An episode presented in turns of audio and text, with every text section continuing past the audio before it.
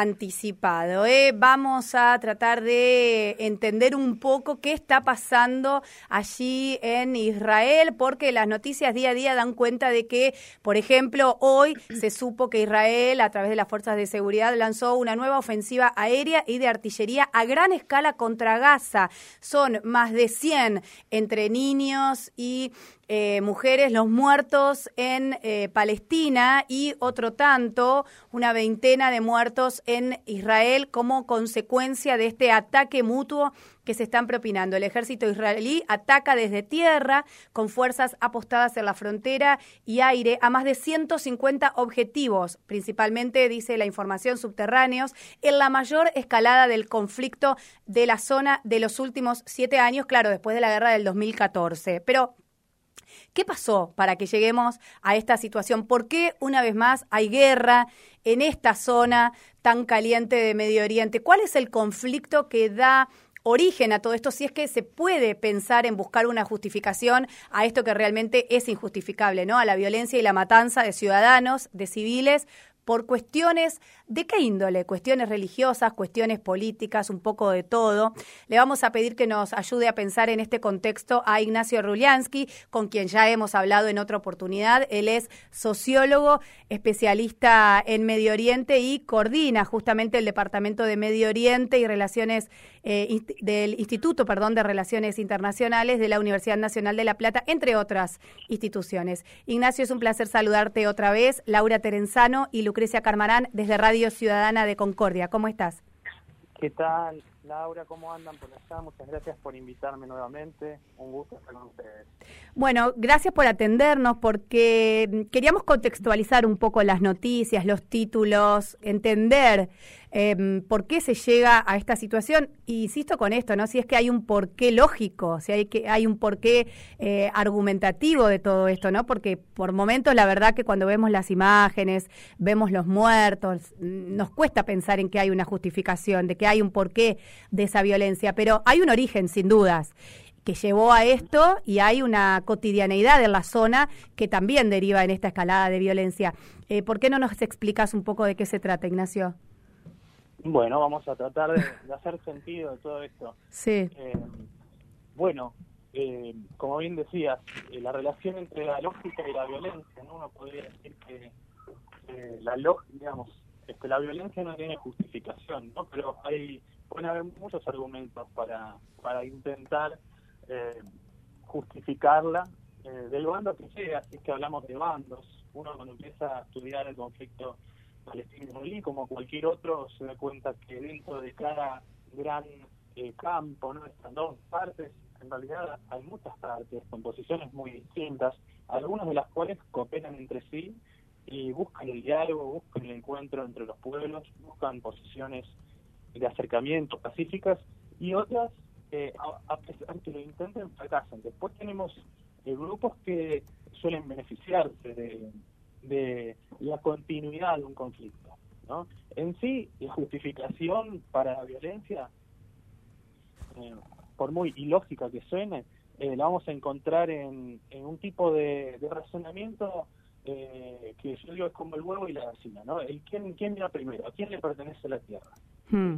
Y eso lo podemos encontrar no solo en Israel Palestina, lo, podemos ver también en, en nuestro país, cuando hablamos sobre eh, derecho de la propiedad de los pueblos originarios, es decir, dinámicas de exclusión, de desplazamientos, de desposesión, se dan en todos los procesos de construcción de Estado-naciones. Y eso ocurre particularmente para el caso eh, palestino-israelí, a partir de em, básicamente eh, toda una serie de, de, grandes migraciones que tienen lugar desde fines del siglo XIX, principios del XX, hacia la región de la Palestina histórica de judíos que emigraban, eh, eh, eh, digamos, desplazados y, escapando así a los pogroms europeos, o sea, a las racias, a las migraciones, a las violaciones que las que surgían en Europa, ¿no? Entonces, la idea de formar un Estado para los judíos viene de, esa idea, ¿no? Es decir, mientras se formaban Estados-nación en Europa, un grupo de judíos que, se, se, organiza dentro del llamado movimiento sionista entiende que tiene que, buscar una solución parecida, porque en Europa se sufría todo este tipo de persecuciones. eso eh, lleva a la progresiva migración hacia la región de Palestina, donde judíos y árabes ya convivían por siglos y pacíficamente.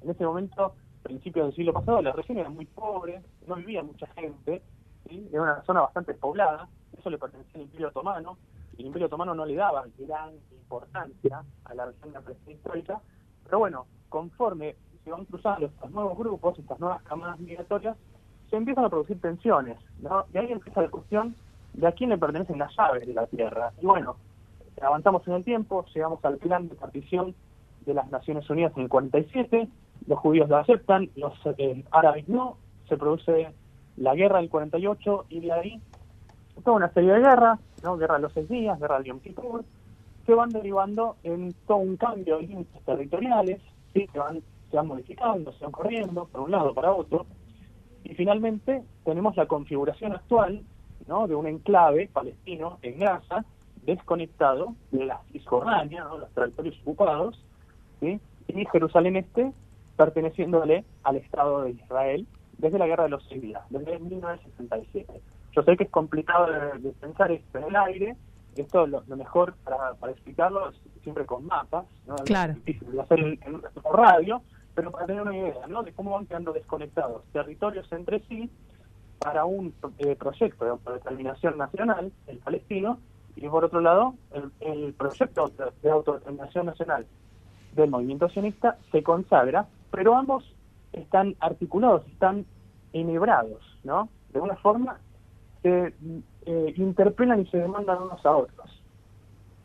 O sea que, sí. perdón Ignacio, se entiende perfecto y, a ver si, si seguimos la lógica, digamos, de esta explicación. Lo que, lo que vos nos estás planteando es que lo que está sucediendo ahora, los hechos de estos días, se inscriben en, en, una, en un enfrentamiento obviamente histórico y no es más que un nuevo episodio en ese enfrentamiento histórico, digamos, pero hubo algo de la cotidianeidad que disparó, eh, bueno, que desencadenó, digamos, no era feliz el término, que desencadenó en este, en este episodio actual.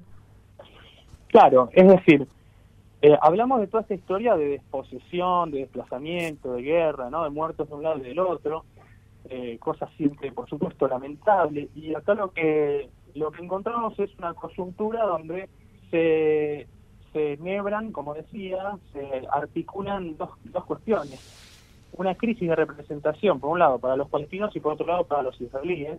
¿sí? Están ambos en, en un año electoral.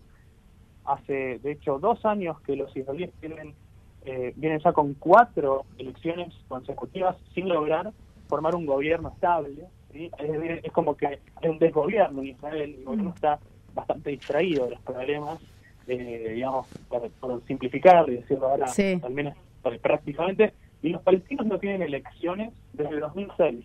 Cuando las realizaron en ese momento, eh, las elecciones derivaron en un enfrentamiento armado entre las dos partes principales. Jamás, que lo ubicamos en la Franja de Gaza, donde gobierna prácticamente de facto en la, Franja de Gaza, y la Autoridad Nacional Palestina, con Fatah, eh, la presidencia, en Cisjordania. Y bueno, tenemos una tensión ahí, que este año se van a realizar elecciones entre los palestinos y el gobierno, la Autoridad Nacional Palestina, postergó las elecciones. ¿Por qué? Bueno, básicamente Fatah, partido que asume la presidencia, estima que jamás se podía desplazar, que podía mm. ganar. Eh, entonces, por un lado, desgobierno en Israel, por otro lado, ¿no? este eh, también esta desprolijidad del lado palestino que hace que dentro de Hamas, donde hay grupos más moderados, más radicales, algunos entienden que, claro, no se celebran elecciones y esta es la oportunidad de mostrarse eh, fuertes, ¿no? Frente a una opción débil, eh, corrupta, que ellos eh, en la Autoridad Nacional Palestina y dicen, bueno, nosotros tenemos que mostrarnos como los defensores del pueblo palestino, entonces eh, nos disponemos a, a defender al pueblo palestino de toda esta oleada de violencia que se manifestaron eh, ni más ni menos que en estos hechos puntuales que en el mes de Ramadán no vemos como el desalojo en Seixarra, el, la marcha de Día de Jerusalén, ¿no? que recuerda que, recuerda a los palestinos la derrota del 67, ¿no? Claro. Es decir, un episodio humillante donde se pierde Jerusalén, ¿no? Entonces, cada narrativa interpreta las cosas de un modo diferente. Para uno es una victoria, para el otro es una catástrofe.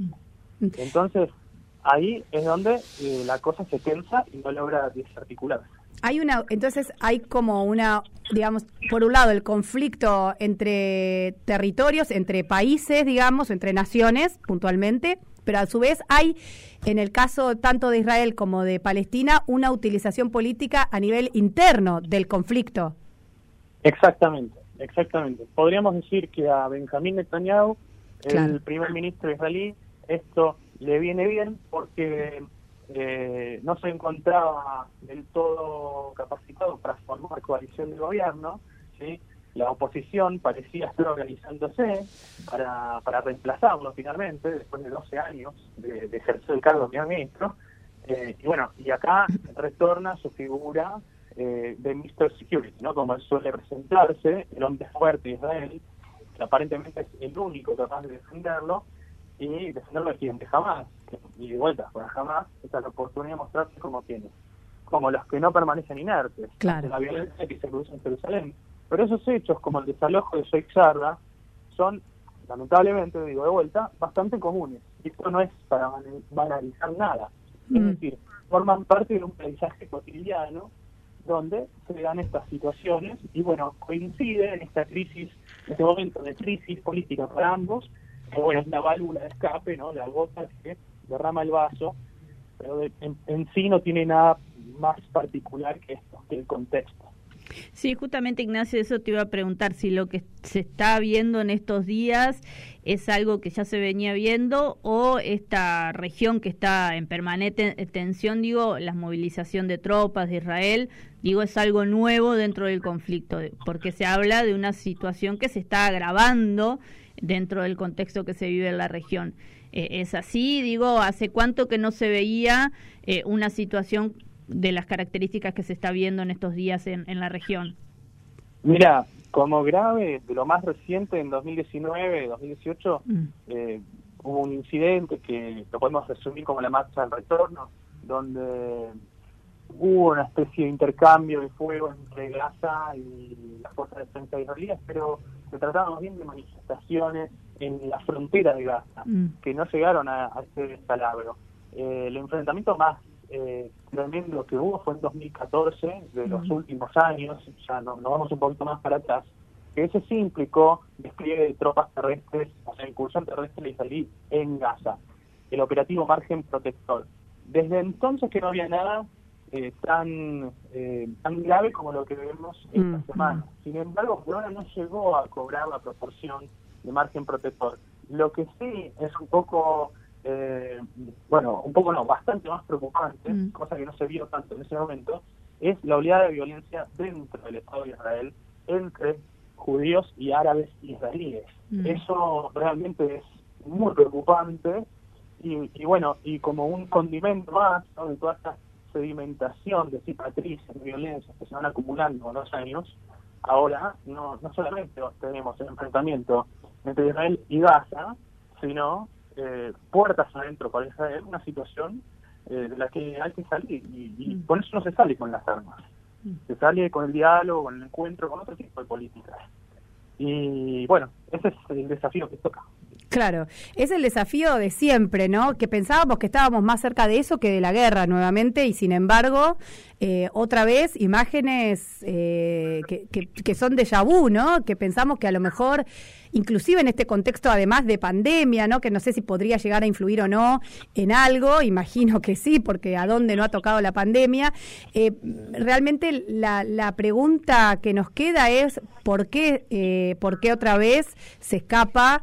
En la vía del diálogo, de la diplomacia, aunque sabemos que tampoco era la que siempre predominaba, ¿no? Pero se había avanzado, había habido encuentros, pactos y sin embargo otra vez muertes de civiles, eh, infraestructuras de viviendas destruidas y, y, y hasta cuándo, ¿no? Eh, esta situación que vemos y que sabemos, en la zona a veces es más presente que en otros continentes, pero que sin embargo no tiene que dejar de, digamos, no hay que naturalizarlo, ¿no? No hay que naturalizarlo.